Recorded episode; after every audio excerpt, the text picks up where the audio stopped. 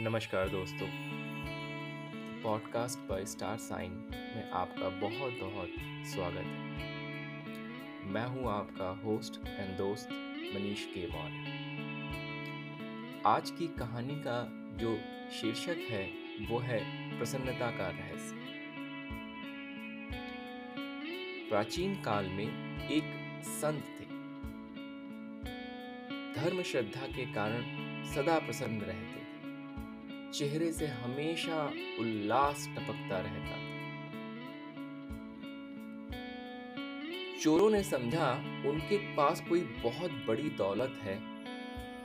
अन्यथा हर घड़ी इतने प्रसन्न रहने का और क्या कारण हो सकता है? अवसर पाकर चोरों ने उनका अपहरण कर लिया। जंगल में ले गए और बोले, हमने सुना है आपके पास सुखदा मणि है। इसी से इतने प्रसन्न रहते हैं। उसे हमारे हवाले कीजिए, अन्यथा जान की खैर नहीं। संत ने एक एक करके हर चोर को अलग अलग बुलाया और कहा, चोरों के डर से मैंने उसे ज़मीन में गाड़ दिया यहाँ से कुछ ही दूर पर एक स्थान है। अपनी खोपड़ी के नीचे चंद्रमा की छाया में खोदना मिल जाए। संत पेड़ के नीचे सो गए। चोर अलग अलग दिशा में चले और जहाँ तहां खोदते फिरे। जरा सा ही खोद पाते कि छाया बदल जाती और उन्हें जहाँ तहां खुदाई करनी पड़ती। रात भर में सैकड़ों छोटे बड़े गड्ढे बन गए पर कहीं मड़ी का पता ना लगा। चोर हताश होकर लौट आए और संत पर गलत बात करने का आरोप लगाकर झगड़ने संत हंसे और बोले, मूर्खो, मेरे कथन का अर्थ तो समझो।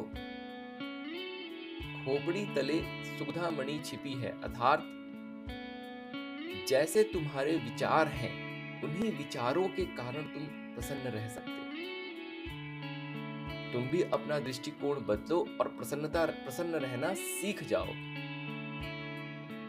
चोरों को यथार्थता का बोध हुआ तो वे अपनी आदतें सुधार कर प्रसन्न रहने की कला सीख गए।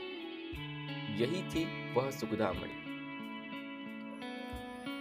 दोस्तों, देखिए, प्रसन्न रहना एक आर्ट है, एक कला है, और ये कहीं न कहीं आपके मन से आता है, आपके सबकॉन्शियस माइंड से आता है।